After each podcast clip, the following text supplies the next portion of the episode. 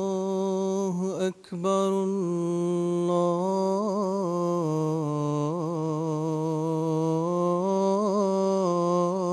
الله أكبر الله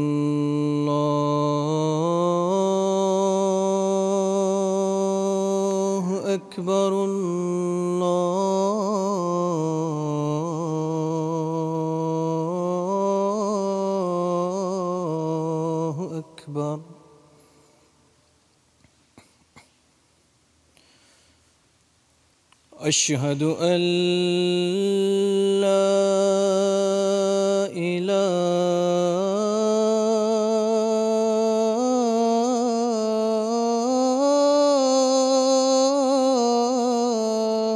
إلا الله. أشهد أن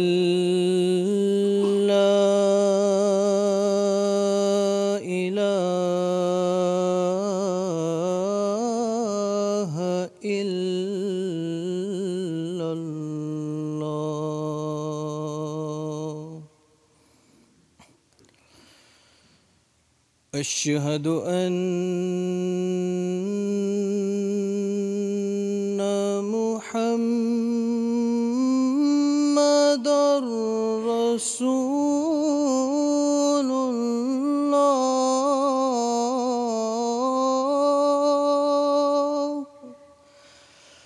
أشهد أن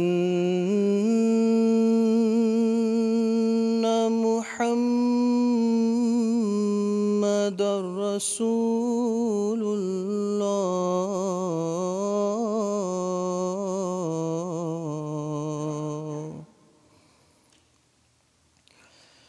حي على الصلاة.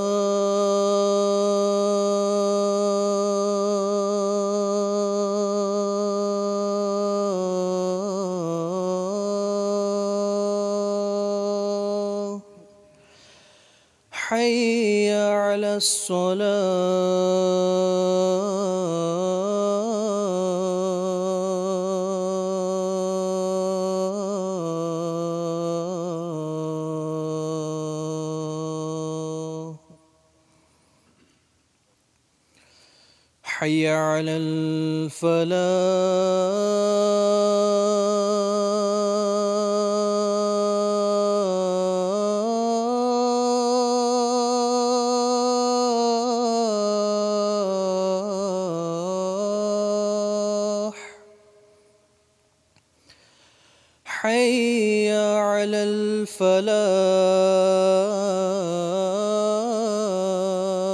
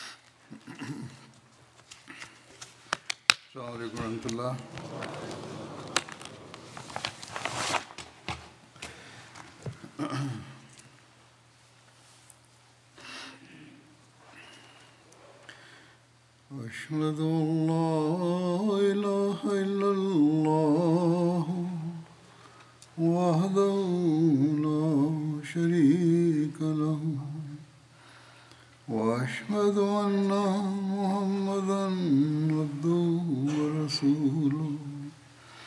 أما بعد فأعوذ بالله من الشيطان الرجيم. بسم الله الرحمن الرحيم. الحمد لله رب العالمين. الرحمن الرحيم. مالك يوم الدين. إياك نعبد وإياك نستعين. اهدنا الصراط المستقيم. صراط الذين أنعمت عليهم غير المغضوب عليهم ولا الضالين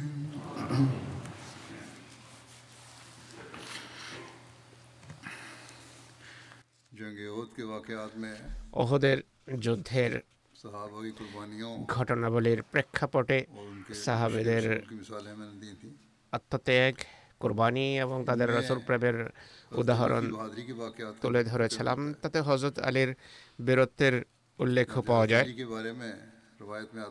হজরত আলী সম্পর্কে রয়েতে রয়েছে যে ওহদের যুদ্ধের সময় যখন ইবনে কামিয়া হজরত মুসাবিন ওমায়েরকে শহীদ করে সে মনে করে যে আমি মোহাম্মদ সাল্লাহামকে শহীদ করেছি। এরপর সে কুরাইশের কাছে ফিরে গিয়ে বলে যে আমি মোহাম্মদকে শহীদ করেছি। হজরত মুসাইফ যখন শহীদ হন হুজুর সাল্লাহ ইসলাম পতাকা হজরত আলীর হাতে তুলে দেন। হজরত আলী এবং অন্য মুসলমানরা যুদ্ধ করেন। হজরত আলী একে একে কাফের পতাকা বাহীদের ধরাশায়ী করেন। হুজুর সাল্লাহাম কাফেরদের একটি জামাত দেখে হজরত আলীকে তাদের উপর হামলা করার নির্দেশ দেন। হজরত আলী আমর বিন আবদুল্লাহ জামিকে হত্যা করেন এবং তাদেরকে ছত্রভঙ্গ করে দেন। এরপর তিনি কাফেরদের অন্যান্য দলের উপর আক্রমণের নির্দেশ দেন হজরত আলী সাহেবাবিন মালিককেও হত্যা করেন। তখন জিব্রাইল বলেন হে আল্লাহ রসুল সাল্লাহ ইসলাম নিশ্চয় এ ব্যক্তি সহানুভূতির যোগ্য অর্থাৎ হজরত আলী সম্পর্কে কথা বলেছেন মহানবী সাল্লাহ ইসলাম বলেন হ্যাঁ আলী আমা হতে আর আমি আলী হতে জিব্রাইল বলেন আমি আপনাদের উভয়ের সাথে সম্পর্ক রাখি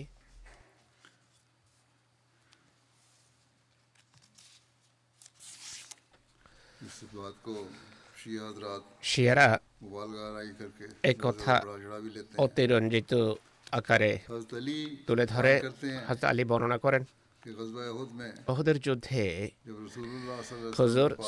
ইসলামকে ছেড়ে যখন মানুষ ছত্রভঙ্গ হয়ে যায় আমি শহীদদের লাশে সন্ধান আরম্ভ করি আর মহানবীকে তাতে খুঁজে পাইনি তখন আমি বললাম খোদার কসম হুজুর সাল্লাল্লাহু আলাইহি সাল্লাম পলায়নকারীদের সাথে পালাতেও পারেন না।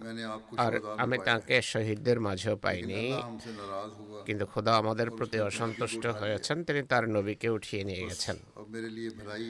তাই আমার জন্য মঙ্গলজনক হবে যুদ্ধ করতে করতে শহীদ হয়ে যাওয়া। হজরত আলী বলেন এরপর আমি আমি আমার তরবারির খাপ ভেঙে ফেলেই এবং কাপের উপর হামলা করি। আর এদিক সেদিক ছত্রভঙ্গ হয়ে যায়। আমি দেখি মহানবী সাল্লাহ ইসলাম আমাদের মাঝে বিদ্যমান সাইদ বিন মুসাইয়েবের পক্ষ থেকে বর্ণিত হয়েছে। ওহদের যুদ্ধে হজরত আলীর গায়ে ষোলোটি আঘাত এসেছে।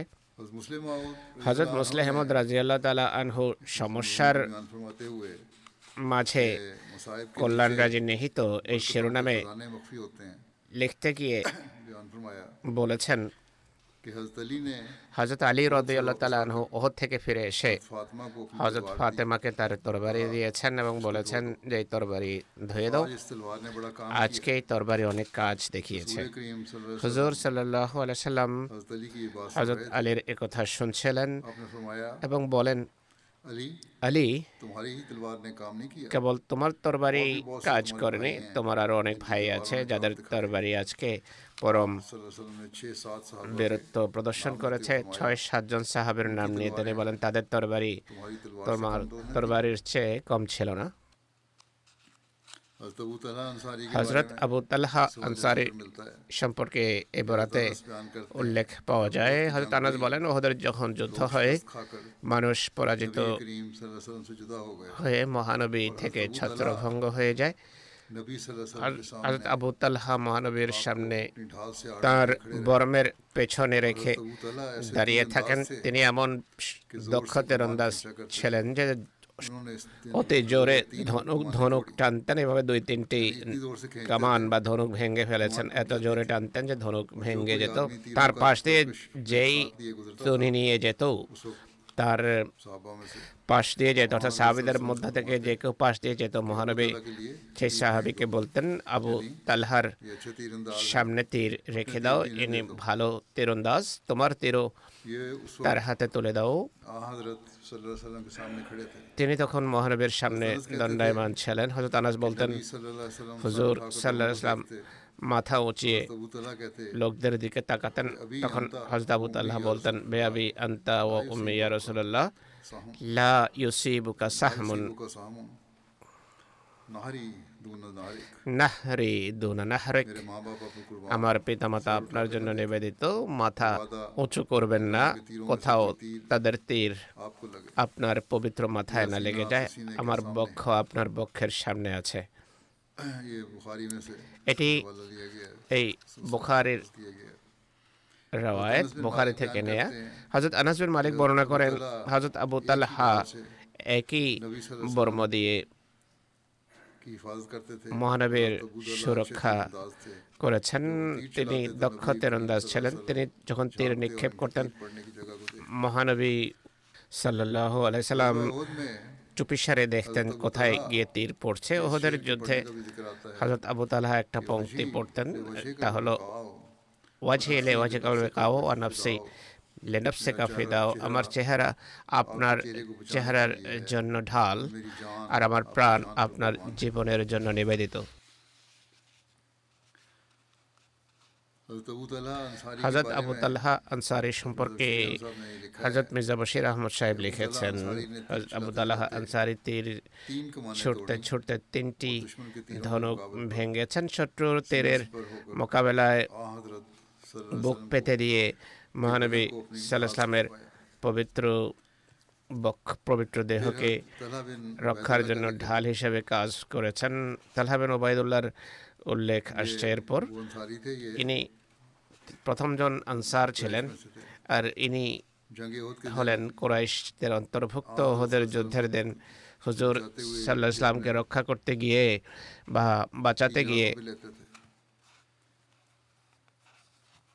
তিনি নিজের হাতে তীর নিতেন শত্রুর তীর হজরত তালহা ওহদের দিন মহানবীর সাথে যুদ্ধে অংশগ্রহণ করেন তিনি তাদের অন্তর্ভুক্ত ছিলেন যিনি সেদিন হুজুর সাল্লাহ ইসলামের সাথে ছিলেন অবিচল মৃত্যুর শর্তে তার হাতে তিনি বয়ত করেছিলেন আলেক বিন জহের হুজুর সাল ইসলামকে লক্ষ্য করে তীর ছুড়ে হজরত তালহা মহানবী ইসলামের পবিত্র চেহারা নিজের হাত দিয়ে রক্ষা করেন তীর তার ছোট আঙ্গুলে লাগে যার ফলে সে আঙ্গুল অকেজ হয়ে যায় তখন প্রথম তীর লাগলে কষ্টের কারণে তার মুখ থেকে আওয়াজ বেরিয়ে আসে। উফ শব্দ বেরিয়ে আসে। মহানবী বলেন যদি তিনি এর পরিবর্তে বিসমিল্লা বলতেন তাহলে জান্নাতে এমনভাবে প্রবেশ করতেন যখন মানুষ তাকে দেখত। এই ঘটনার বিস্তারিত বিবরণ সিরাতুল হালবিয়াতে একটি রয়েতে উল্লেখ আছে। কায়েস বিন আবু হাজেম বর্ণনা করেন। আমি ওহদের দিন হজরত আলহা বিন ওবায়দুল্লাহর হাতের অবস্থা দেখেছি। যে হাত মহানবী সাল্লাহ আলাই সাল্লামকে তীর থেকে রক্ষা করতে গিয়ে অকেজ হয়ে যায় একটা উক্তি অনুসারে তার হাতে বর্ষা লেগেছে। তা থেকে এত রক্ত রক্তক্ষরণ হয় যে তিনি বেহুশ হয়ে যান। হজরত আবু বকর রাদিয়াল্লাহু তাআলা আনহু তার চেহারায় পানি দেন। পানির সেটা এরপর তার চেতনা ফিরে আসে চেতনা ফিরে পেতেই সর্বপ্রথম জিজ্ঞেস করেন মহানবী কেমন আছেন? হজরত প্রত্যুত্তরে তাকে বলেন যে তিনি ভালো আছেন। তিনি আমাকে আপনার কাছে পাঠিয়েছেন। হজরত আল্লাহ বলেন আলহামদুলিল্লাহ কুল্লু মুসিবত বাদাহু জালাল। সব প্রশংসা আল্লাহ তালার সব সমস্যা মহানবী সাল্লাম যদি নিরাপদ থাকেন তাহলে তুচ্ছ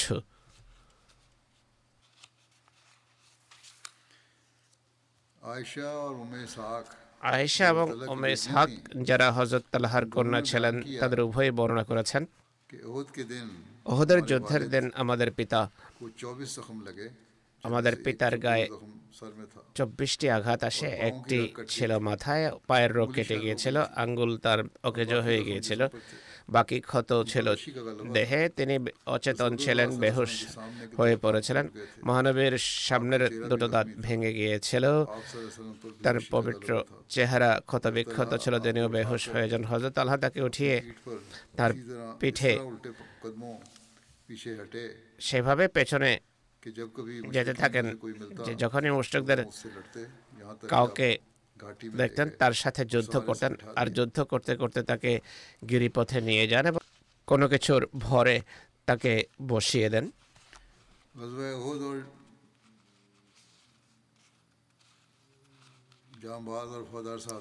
অহদ এবং নিবেদিত প্রাণ সাহাবিদের কথা বলতে গিয়ে মুসলিম লিখছেন যে ওদের যুদ্ধের দিন খালেদ বিন ওয়ালিদ মুসলমানদের উপর অকস্মাৎ হামলা করেন। মুসলমানরা ছত্রভঙ্গ হয়ে পড়েন। কয়েকজন সাহাবি ছুটে গিয়ে মহানবী সাহায্যের চতুর্পাশে সমবেত হন। যাদের সংখ্যা ছিল সর্বোচ্চ ত্রিশ।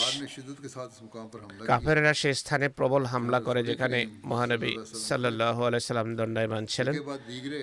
একের পর এক সাহাবি মহানবীর নিরাপত্তার দায়িত্ব পালন করতে গিয়ে নিহত হতে থাকেন।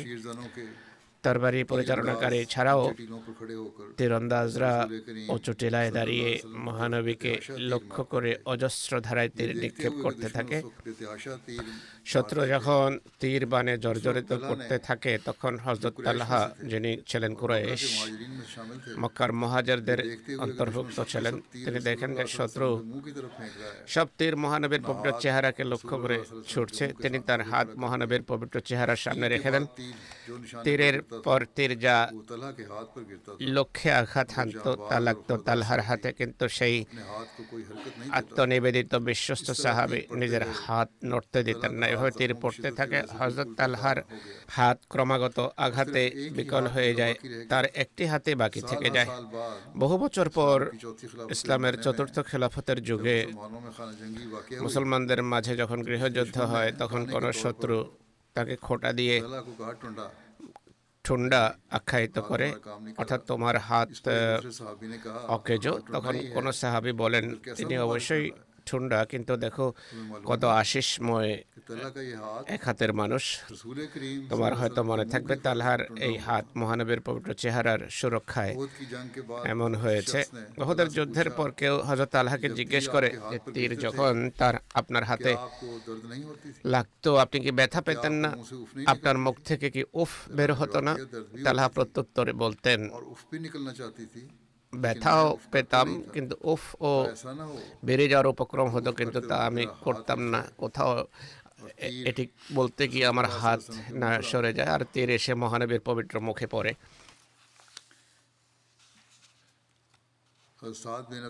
হজরত সাদ বিন আবি ওয়াক্কাস রাদি আল্লাহ তালা আনহ সেসব নিবেদিত প্রাণ সাহাবির একজন ছিলেন।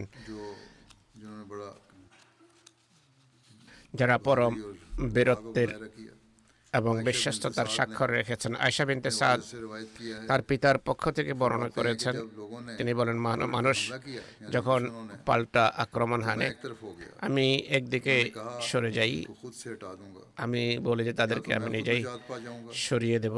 হয়তো আমি নিজে মুক্তি পাব না হয় শহীদ হয়ে যাব। অকস্মাৎ এক রক্তিম চেহারার মানুষ দেখি মোশেকরা তার উপর জয়যুক্ত হওয়ার অপক্রম হয়। তখন এক ব্যক্তি তার হাত কঙ্কর পূর্ণ করে তাদের প্রতি নিক্ষেপ করে, তখন আমার এবং তাদের মাঝে মেকদাদ এসে যান। আমি তাকে জিজ্ঞেস করতে চাইলাম, তিনি আমাকে বলেন, হে সাদ। তিনি মহানবী ছিলেন, তিনি তোমাকে ডাকছিলেন। আমি দণ্ডায়মান হই আমি দাঁড়ালাম, এমন মনে হলো যেন আমার কোনো কষ্টই নেই। আমি তার কাছে আসলাম তিনি আমাকে তার সামনে বসিয়ে নেন। আমি তীর চালাতে থাকি আর আমি বলতে থাকি হে আল্লাহ। এটি তোমার তীর তুমি এর মাধ্যমে তোমার শত্রুকে ধ্বংস করো। মহানবী সাহসালাম বলতেন হে আল্লাহ তুমি সাহাদের দোয়া গ্রহণ করো। হে আল্লাহ সাহাদের লক্ষ্য যেন ব্যর্থ না হয়। হে সাদ তোমার জন্য আমার পিতামাতা নিবেদিত।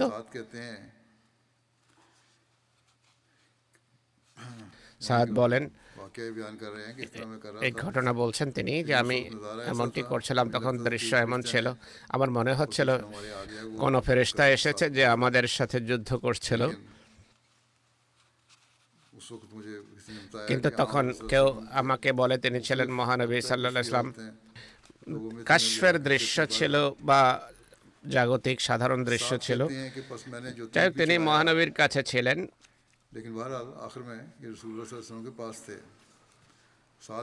সাদ বলেন আমি যে তীরে নিক্ষেপ করি মহানবী সাল ইসলাম সাথে এটি বলতেন হে আল্লাহ তার লক্ষ্য যেন ব্যর্থ না হয় এবং তার দোয়া গ্রহণ করো আমি যখন তীর শেষ করি মহানবী তার তুনি থেকে তীর দিয়ে দেন আমাকে। তিনি আমাকে পলক এবং ফলাবিহীন একটা তীর দেন যা অন্যান্য তীর থেকে বেশি ধারালো ছিল। আল্লাহ জোরে লিখেছেন সেদিন সাদ এক হাজার তীর নিক্ষেপ করেছেন। ওহদের যুদ্ধের সময় হুজুর সাল্লাহ ইসলামের কাছে যখন সাহাবের সংখ্যা অনেক কমে যায়। তখন সাহাদ বিন আবি ওকাস সম্পর্কে সৈরত খাদামান নবীনে মির্জা বশির আহমদ সাহেব লিখেছেন যে সাহাদ বিন ওকাসকে মহানবী স্বয়ং তীর ধরাতেন তীর তুলে দিতেন। হজরত সাদ সেই তীর বৃষ্টির মতো শত্রুর শত্রুকে লক্ষ্য করে নিক্ষেপ করেন। একবার মহানবী হাজার সাদকে বলেন তোমার জন্য আমার পিতামাতা নিবেদিত। তুমি অনবরত তীর নিক্ষেপ করতে থাকো সাদ। জীবনের শেষ নিঃশ্বাস পর্যন্ত অত্যন্ত গর্বের সাথে এই কথাগুলো বলতেন। এক রয়েতে আছে হাজার সাদ বেন আবি বলেন মহানবী সাল্লাম ওহদের যুদ্ধের দিন তার তুনি থেকে তীর বের করে আমার সামনে ছড়িয়ে দেন। আর তিনি সাল্লাম বলেন তীর নিক্ষেপ করো তোমার জন্য আমার পিতামাতা নিবেদিত হে সাদ হজরত আলী বলেন আমি হজরত সাদ বিন আবি ওয়াক্কাস ছাড়া মহানবীকে অন্য কারও পক্ষে পিতামাতা নিবেদিত হওয়ার দোয়া দেননি অন্য কাউকে এই দোয়া দেননি। তিনি হজরত সাদকে সম্বোধন করে ওদের যুদ্ধের সময় বলেছিলেন যে আমার পিতামাতা তোমার জন্য নিবেদিত। তীর অনবরত নিক্ষেপ করতে থাকো। হে শক্তিশালী যুবক তুমি তীর চালিয়ে যাও তীর ছুটতে থাকো।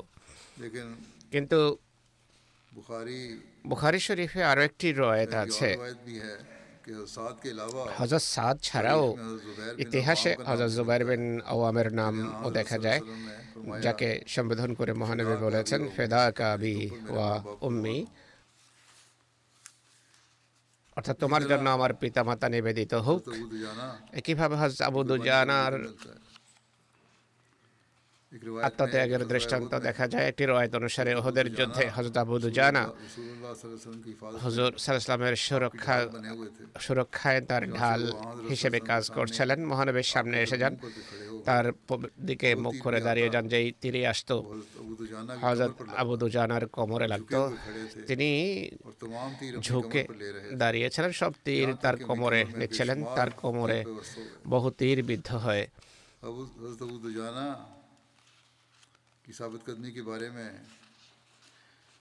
হজরত আবুদুজানার অবিচলতা সম্পর্কে হজরত মির্জা বশির আমার সামনে লিখেছেন আবুদুজানা বহুদের বহুক্ষণ পর্যন্ত তার দেহকে নিজের দেহের আড়ালে রাখেন যে তীর বা পাথরে আসতো নিজের দেহে সেটি নিতেন তার দেহ তীরে ঝাঝরা হয়ে যায়। কিন্তু তিনি উফ পর্যন্ত করেননি যেন তার শরীর নড়ার ফলে মহানবের পবিত্র দেহের কোনো অংশ অরক্ষিত হয়ে যায় এবং তার দেহে তীর লাগে। হজরত সাহাল বিন হুনাইফের স্মৃতিচারণ হচ্ছে এখন। তিনি এক মহান মর্যাদার অধিকারী সাহাবি ছিলেন যিনি ওহুদের যুদ্ধের দিন অবিচলতা প্রদর্শন করেছেন। সেদিন মৃত্যুর শর্তে মহানবীর হাতে তিনি বয়াত করেছিলেন।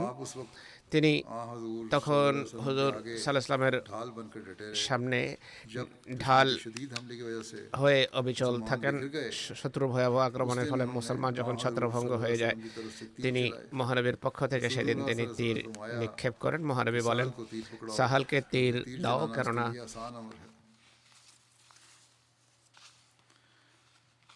তীর চালানো তার জন্য সহজ।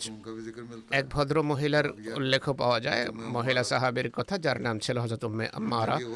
ওহদের যুদ্ধে বীরত্বের পরম স্বাক্ষর রেখেছেন তিনি।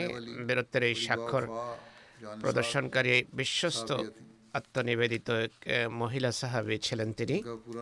তার পুরো নাম হলো উম্মে আমারা মাজানিয়া উম্মে আমারা কা নাম نصیبہ تھا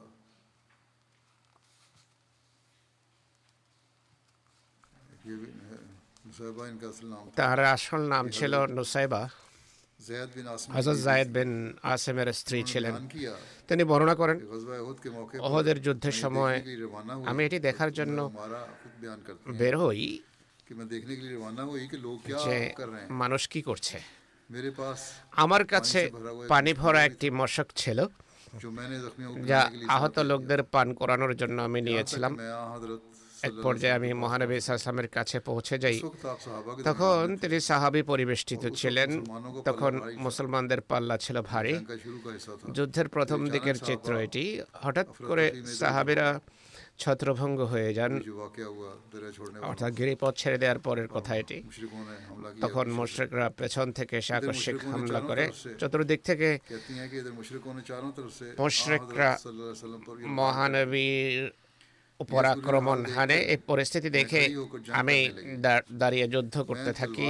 আমি তার বাড়ির মাধ্যমে শত্রুদের তার কাছে আসা থেকে প্রতিহত করছিলাম। একই সাথে আমি আমার ধনুক থেকে তীরও ছুটছিলাম। এক পর্যায়ে আমি আহত হয়ে যাই। তার কাঁধে গভীর আঘাত আসে।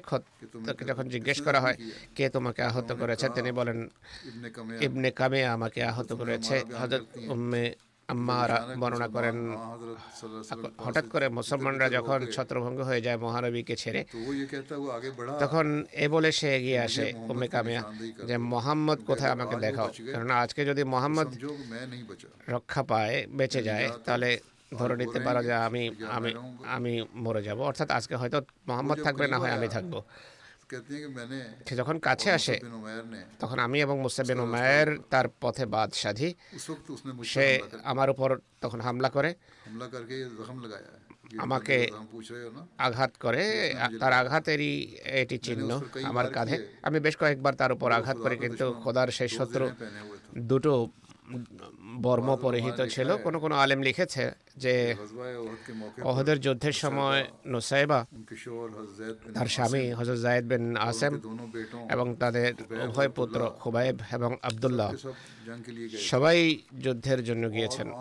আর মহানবী সাল্লাহ ইসলাম তাদের সবাইকে বলেছেন আল্লাহ তালা তোমাদের ঘরের সবার প্রতি রহমত বাড়ি বর্ষণ করুন। একটি রয়েছে যে আল্লাহ তালা তোমাদের ঘরের লোকদের আমাদের ওপর বরকত নাজেল করুন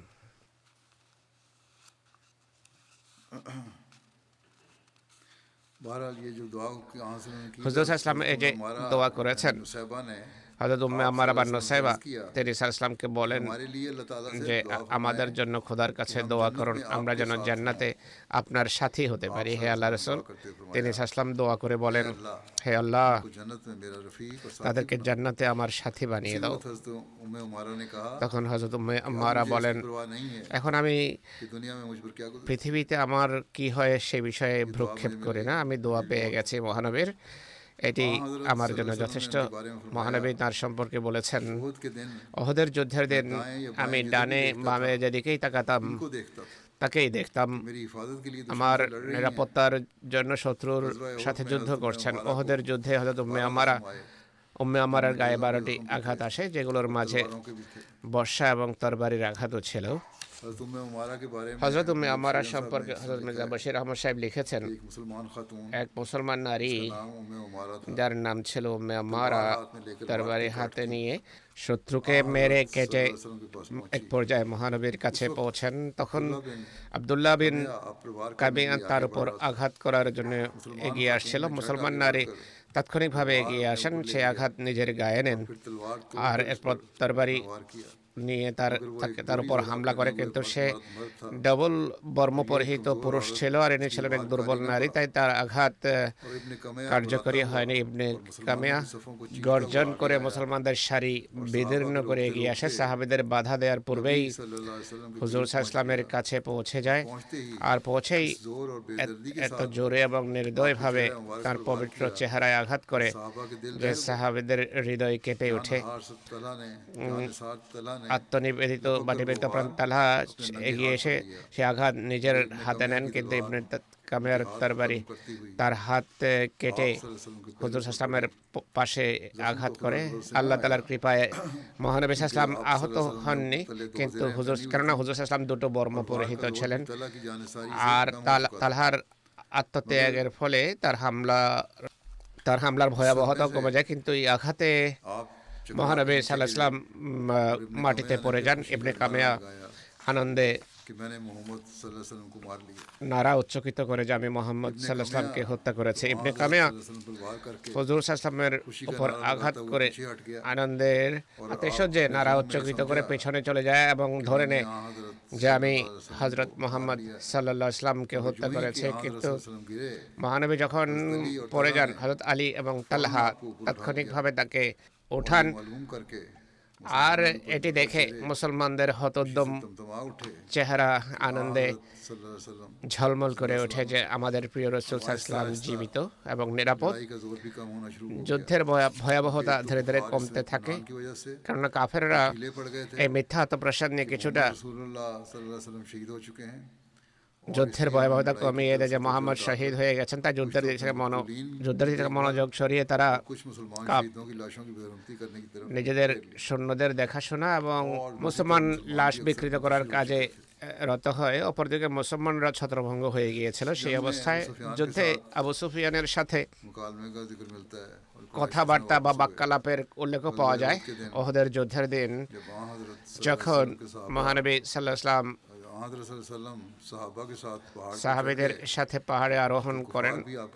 কাফেররা তার পেছনে। আসে বুখারির রায়ত হলো আবু সুফিয়ান তিনবার চিৎকার করে বা ডেকে বলে তোমাদের মাঝে কি মোহাম্মদ সাল্লাহ ইসলাম আছেন। মহানবী সাহাবিদেরকে উত্তর দিতে নিষেধ করেন। এরপর তিনবার ডেকে সে জিজ্ঞেস করে মানুষ মানুষের মাঝে বা তোমাদের মাঝে আবু কাহাফার পুত্র অর্থাৎ আবু বকর আছে কি? এরপর তিনবার জিজ্ঞেস করে তোমাদের মাঝে ইবনে খাতাব আছে কি? অর্থাৎ ওমর আছে কি? এরপর সে নিজের সাথীদের কাছে ফিরে যায় এবং বলে এরা সবাই তো মারা গেছে এই কথা শুনে হযরত ওমর নিজেকে নিয়ন্ত্রণ করতে পারেননি এবং বলেন হে আল্লাহর শত্রু খোদার কসম তুমি মিথ্যা বলেছ। যাদের নাম নিয়েছো তারা সবাই এখন জীবিত। তোমার জন্য এখনও এমন অনেক কিছু বাকি আছে যা তোমার কাছে হবে অপছন্দনীয় এটি বোখারের রয়েত আবু সুফিয়ান বলে এই যুদ্ধ বদরের যুদ্ধেরই প্রতিশোধ যুদ্ধ দোলকের মতো হয়ে থাকে বা বালতের মতো হয়ে থাকে কখনো এক পাশের জয় কখনো অপর পাশের জয় তোমাদের মাঝে এমন কিছু লাশ তোমরা পাবে যাদের নাক কান কাটা হয়েছে অর্থাৎ অঙ্গচ্ছেদ করা হয়েছে সে বলে আমি অবশ্যই এর নির্দেশ দিইনি কিন্তু এটি আমার কাছে অপছন্দের মনে হয়নি। এরপর সে এই রণসঙ্গীত গাইতে থাকে যে অলো হুবল অলো হুবল হুবলের জয়? হুবলের জয়।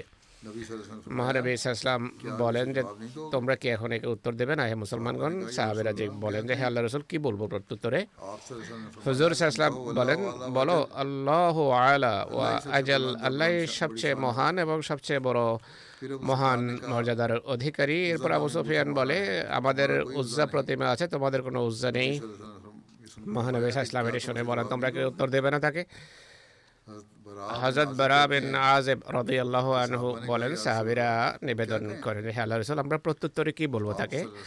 তিনি ইসলাম বলেন, তোমরা বলো, আল্লাহ মাওলানা ওয়ালা মাওলা আলাইকুম আল্লাহ আমাদের সাহায্যকারী তোমাদের কোনো সাহায্যকারী নেই।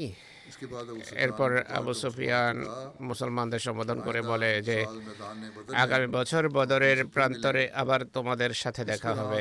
তখন মহানবী সাসলাম সাহাবিদের একজনকে বলেন, তাকে উত্তরে বলো হ্যাঁ বলো তো যে তোমাদের সাথে আমাদের সেখানে দেখা হবে, এই প্রতিশ্রুতি রইল। রসুল্লাহ চ্যালেঞ্জ গ্রহণ করেন। হজরত মির্জা বশির আহমদ সাহেব সিরত খাতামান লিখেছেন যে এদিকে মুসলমানরা আহতদের সেবা শুশ্রূষার কাজে লেগেছিল। অপরদিকে রণক্ষেত্রে ময়দানে মক্কার কোরাইশ মুসলমান শহীদদের লাশের অত্যন্ত নির্দয় এবং পাশবিকভাবে অবমাননা এবং অসম্মান করছিল।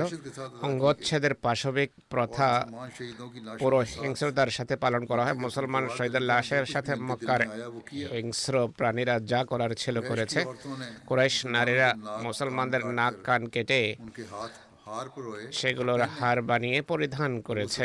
আবু সুফিয়ানের স্ত্রী হিন্দা হজরত হামজার কলিজা বের করে চেবিয়েছে। স্যার উইলিয়ামের উক্তি অনুসারে মুসলমানদের লাশের সাথে কোরাইশ অত্যন্ত পাশবিক আচরণ করেছে। আর মক্কার নেতৃবৃন্দ মানে তারা দীর্ঘক্ষণ মহানবীর পবিত্র মরদেহ সন্ধান করতে থাকে রণক্ষেত্রে। তারা অধীর আগ্রহে এই দৃশ্য দেখার অপেক্ষায় ছিল কিন্তু যা পাওয়ার ছিল না তারা পায়নি। এটি তো হতেই পারে না মহানবী সেখানে ছিলেন না তখন নিরাশ হয়ে আবু সুফিয়ান কয়েকজন সঙ্গী সাথী বা সাঙ্গপাঙ্গ নিয়ে সেই গিরিপথের দিকে অগ্রসরে যেখানে মুসলমানরা সমবেত ছিল এবং এর কাছে দাঁড়িয়ে চিৎকার করে বলে হে মুসলমানরা তোমাদের মাঝে মোহাম্মদ আছেন কি? মহানবী বলেন কোনো উত্তর দেবে না। সাহাবিরা নীরব থাকেন। এরপর সে হজরত আবু বকর এবং ওমরের কথা জিজ্ঞেস করে। কিন্তু তখনও মহানবীর নির্দেশ অনুসারে কেউ কোনো উত্তর দেন তখন সে উচ্চস্বরে গর্বের সাথে বলে যারা সবাই নিহত হয়েছে কেননা তারা যদি জীবিত থাকতো তাহলে উত্তর দিত। তখন আজাদ ওমর আর নীরব থাকতে পারেননি তিনি অবলীলায় উত্তর দেন যে হে আল্লাহর শত্রু তুমি মিথ্যা বলছো তারা আমরা সবাই জীবিত। আল্লাহ আমাদের সাথে আছেন আমাদের হাতে তোমাদেরকে লাঞ্ছিত করবেন। আবু সুফিয়ান হজরত ওমরের আওয়াজ শুনে বলে ওমর সত্য করে বলো মোহাম্মদকে জীবিত? হজরত ওমর বলেন হ্যাঁ হ্যাঁ আল্লাহ তালার কৃপায় তিনি জীবিত আছেন। আর তোমাদের এই সব কথা শুনছেন আবু সুফিয়ান কিছুটা ক্ষীণকণ্ঠে বলেন যে তাহলে ইবনে কামিয়া মিথ্যা বলেছে কেননা আমি তোমাকে তার চেয়ে বেশি সত্যবাদী মনে করি। এরপর আবু সুফিয়ান বিদায় দারি কণ্ঠে বলে, ও লোহবল হে হবল তোমার জয় হোক। সাহাবিরা মহানবীর নির্দেশের অপেক্ষায় নীরব ছিলেন, কেননা পূর্বে তিনি বাধা দিয়েছিলেন। কিন্তু মহানবী তিনি নিজের নাম যখন আসতো, তখন আসে নীরব থাকার নির্দেশ দেন। এখন খোদার বিপরীতে যখন প্রতিমার নাম আসে, প্রতিমার স্তুতি গাওয়া হয়। তিনি নীরব তিনি বেকুল হয়ে যান এবং বলে উত্তর দিচ্ছে না কেন। সাহাবিরা বলেন হে আল্লাহ রসুল আমরা কি উত্তর দেব? তিনি বলেন যে বলো যে আল্লাহ আলা ওয়াজাল মাহাত্ম এবং সম্মানের অধিকারী একমাত্র আল্লাহ আবু সুফিয়ান। বলে লানা লা উজ্জা ওয়ালা উজ্জা লাকুম আমাদের উজ্জা প্রতিমা রয়েছে তোমাদের কোনো উজ্জা নেই? হুজুর সাল্লাম সাহাবীদেরকে বলেন যে উত্তর দাও আল্লাহু মাওলানা ওয়ালা মাওলা লাকুম। অর্থহীন আমাদের সাথে সাহায্যকারী আমাদের আল্লাহ আছেন তোমাদের কোনো সাহায্যকারী নেই। এরপর আবু সুফিয়ান বলে যুদ্ধ এক দোলকের মতো বা বালতির মতো হয়ে থাকে। কখনো সেটি উপরে আসে কখনো নিচে নামে অতএব এটি বদরের যুদ্ধের দিনের প্রতিশোধ। রণক্ষেত্রে তোমরা এমন কিছু লাশ দেখবে যেগুলো রঙ্গচ্ছেদ করা হয়েছে। আমি অবশ্যই নির্দেশ দিইনি। তবে আমি যখন এটি জানতে পেরেছি আমার যোদ্ধাদের এমন কাজ আমার মন্দ মনে হয়নি। আমাদের এবং তোমাদের মাঝে আগামী বছর এই দিনগুলোতেই বদরের ময়দানে যুদ্ধের প্রতিশ্রুতি রইল। মহানবীর নির্দেশ অনুসারে এক সাহাবি উত্তর দেন বললেন ঠিক আছে আমি তোমার চ্যালেঞ্জ গ্রহণ করলাম এটি বলে আবু সুফিয়ান সাথীদেরকে নিয়ে নিচে নেমে যায় এবং অনতি বিলম্বে কুরাইশ বাহিনী মক্কার পথে যাত্রা করে। তিনি বলছেন যে অদ্ভুত বিষয় হলো যদিও কুরাইশ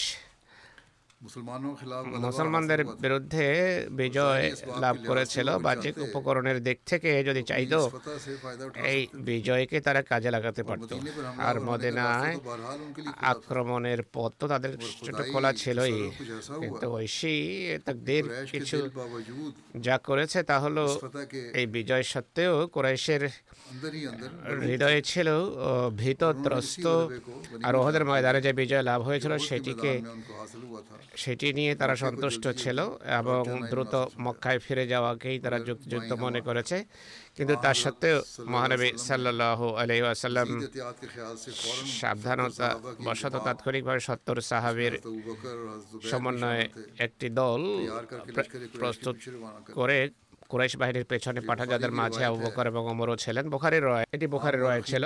সাধারণ ঐতিহাসিকরা বলে তিনি হজরত আলী বা অন্য রয়ত অনুসারে সাদ বিন আবি ওকাসা কোরাইশের পেছনে পাঠান এবং বলেন যে এই সংবাদ নিয়ে আসা যে কোরাইশ বাহিনী কি মদিনায় আক্রমণের কোনো অভিসন্ধি রাখে? তিনি বলেন কোরাইশ যদি উটের পিঠে আরোহিত থাকে ঘোড়া খালি থাকে তাহলে নিশ্চিত হতে পারো যে তারা মক্কা অভিমুখে যাত্রা করেছে মদিনায় আক্রমণের কোনো অভিসন্ধি রাখে না। যদি ঘোড়ায় আরোহিত থাকে তাহলে নিশ্চিত হতে পারো যে তাদের ইচ্ছা শুভ নয়। যদি দেখো যে কোরাইশ মদিনার দিকে আসছে, তাহলে তাৎক্ষণিকভাবে যেন সংবাদ দেওয়া হয়। তিনি একান্ত উত্তেজিত কণ্ঠে বলেন কোরআ যদি এখন মদিনায় হামলা করে, খোদার কসম, তাদের মোকাবেলা করে তাদেরকে এই আক্রমণের স্বাদ চাখিয়ে দেব। মহানবীর প্রেরিত সাহাবিরা তার নির্দেশ অনুসারে যান এবং খুব দ্রুত এই সংবাদ নিয়ে ফিরে আসেন যে কোরাইশ বাহিনী মক্কার দিকে অগ্রসর হচ্ছে।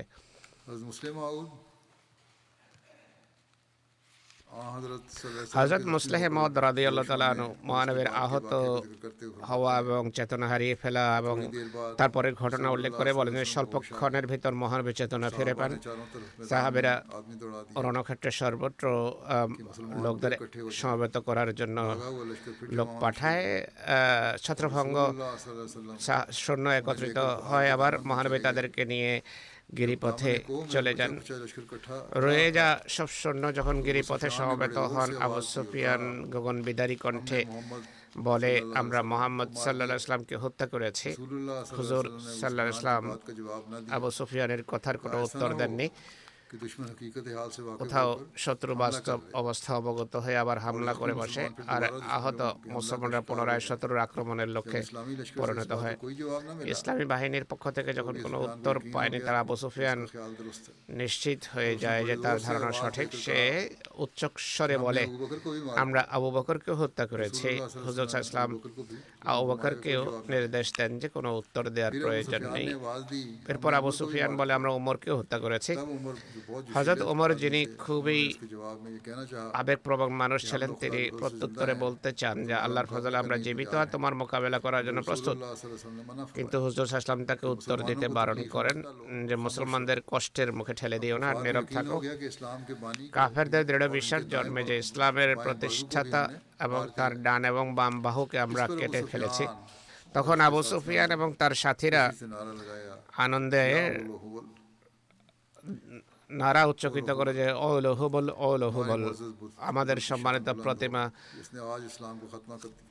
উপলের সম্মান প্রতিষ্ঠিত হয়েছে আজকে সে ইসলামকে নিশ্চিন্ন করে দিয়েছে। হাজর বলছেন যে একই মোহাম্মদ সাল্লাহ সাল্লাম ইনি তার মৃত্যুর ঘোষণা ঘোষণা আবু বকরের মৃত্যু আর ওমরের মৃত্যুর ঘোষণা শুনে নীরব থাকার নসিহত করছিলেন যে কোথাও আহত মুসলমানরা পুনরায় মুসলমানের উপর কাফের বাইরে হামলা করবে আর মুষ্টিভর মুসলমান শহীদ হয়ে যাবে।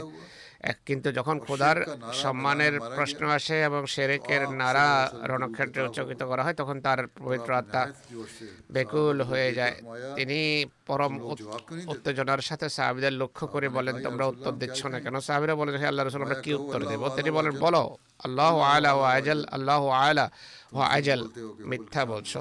যে হুবলের জয় হয়েছে তোমার কথা মিথ্যা। আল্লাহ এক অদ্বিতীয় সবচেয়ে সম্মানিত তার পবিত্র মহিমা সর্বোচ্চ। এভাবে তিনি জীবিত থাকার সংবাদ শত্রুর কাছে পৌঁছে দেন। এই বীরত্বপূর্ণ উত্তরের শত্রুর উপর এত গভীর প্রভাব পড়ে। যে যদি এই উত্তরে তাদের আশা ধুলিসাত হয়ে যায় যদিও তাদের সামনে ক্ষতবিক্ষত মস্ত গোষ্ঠীপর মুসলমান ছিল তাদের উপর হামলা করে নিশ্চিন্ন করা জাগতিক দৃষ্টিকোণ থেকে সম্ভব ছিল। কিন্তু তারা দ্বিতীয়বার হামলার দুঃসাহস দেখায়নি যতটা বিজয় হস্তগত হয়েছে তার জন্য আনন্দের ঢোল পিটিয়ে পিটাতে পিটাতে মক্কার উদ্দেশ্যে যাত্রা করে।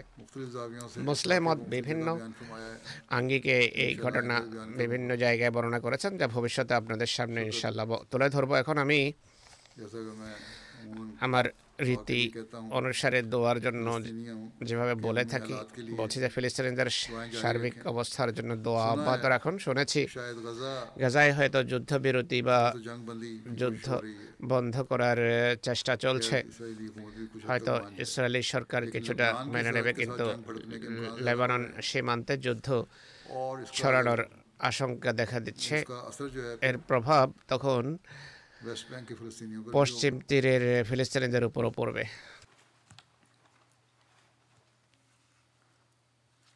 পাশ্চাত্যের সরকারগুলো ইনসাফ এবং ন্যায় কাকে বলে জানেই না।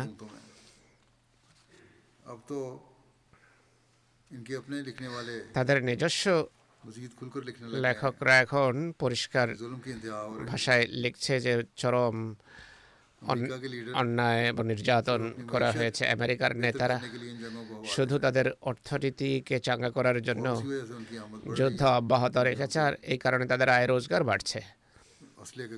কেন তাদের অস্ত্রের কারখানার কারখানা উৎপাদন বাড়িয়ে দিয়েছে।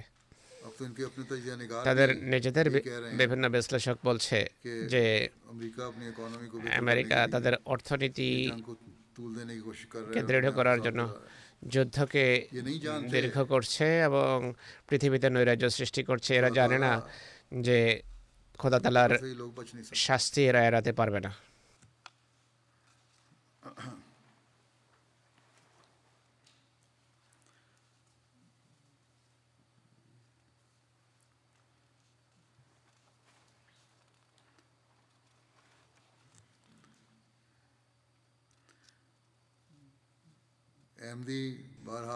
আহমদরা বা আহমদীদের উচিত দোয়া এবং যোগাযোগের মাধ্যমে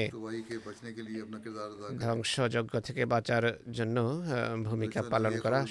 সম্প্রতি এই সংবাদও এসেছে যে আমেরিকা এবং যুক্তরাজ্য জাতিসংঘের এজেন্সিকে আর্থিক সাহায্য দেওয়া বন্ধ করে দিয়েছে অস্বীকার করেছে। এই কারণে যে এই অজুহাতে যে তাদের এগারো জন বারো জন মানুষের হামাসের সাথে সম্পর্ক ছিল। আর এই কারণে তারা যে অত্যাচার করছে তা হলো ফিলিস্তিনের সাহায্য করা যাবে না। আর এর একমাত্র উদ্দেশ্য হলো তাদেরকে বাধ্য করা। এছাড়া আর কোনো উদ্দেশ্য নেই। আশ্চর্যের বিষয় হলো পাশ্চাত্য যদি সাহায্য বন্ধ করে থাকে এ ধরনের কোনো সংবাদ আমরা পাচ্ছি না যে তেল সমৃদ্ধ দেশগুলো কেন? তেল সমৃদ্ধ মুসলমান দেশগুলো কেন এই ঘোষণা দেয় না যে আমরা সাহায্য করব? জাতিসংঘ এজেন্সি বলেছে যে সাহায্য যদি না আসে ফেব্রুয়ারির পর আমরা কোনো সাহায্য অব্যাহত রাখতে পারব না। আল্লাহ তালা মুসলমান দেশগুলোকে শস্য ভূমিকা পালন করার তৌফিক দান করুন। এবং পৃথিবী থেকে নৈরাজ্য যেন দূরীভূত হয়। ইরানের সাথে যুদ্ধের আশঙ্কাও বৃদ্ধি পাচ্ছে। একইভাবে ইয়েমেনের আহমদীদের জন্য দোয়া করুন। আমাদের একজন নিবেদিত প্রাণ আহমদি বন্দি অবস্থায় বা নজরবন্দি অবস্থায় চিকিৎসার সুযোগ না থাকার কারণে ইন্তেকাল করেছেন সঠিক তথ্য পাওয়া কঠিন। যাই হোক তাদের জন্য দোয়া করুন যারা সমস্যা কবলিত। এর বিস্তারিত সংবাদ যখন আসবে মরহুমের জানা যাও পড়াবো পাকিস্তানের আহমদীদের জন্য দোয়া করুন। রাজনৈতিক স্বার্থ সিদ্ধির জন্য সেখানে আহমদীদেরকে অত্যাচারের লক্ষ্যে পরিণত করা কত উগ্রপন্থী দলের পক্ষ থেকেও জামাতের আশঙ্কা রয়েছে। জামাতের সদস্যদের সব জায়গায় দ্বিমুখী আশঙ্কা নাগরিক হিসেবে এবং আহমদি হিসেবে। রাবা এবং অন্যান্য শহরের আহমদীদের জন্য দোয়া করুন, আল্লাহ তালা তাদেরকে সেও নিরাপত্তার বেষ্টনীতে রাখুন। দুষ্কৃতকারীদের দুষ্কৃতি যেন তাদের ওপর ছুঁড়ে মারেন আল্লাহ তালা আহমদীদের হেফাজত করুন। পৃথিবী যেন এই সত্য অনুধাবন করতে সক্ষম হয় যে খোদার দিকে ফিরে আসা ছাড়া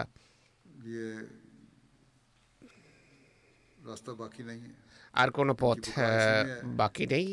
তাদের অস্তিত্বের নিশ্চয়তা খোদাকে চেনা এবং আল্লাহ যাকে পাঠিয়েছেন তাকে গ্রহণ করার মাঝে নিহিত আল্লাহ তালা তাদেরকে তৌফিক দেন।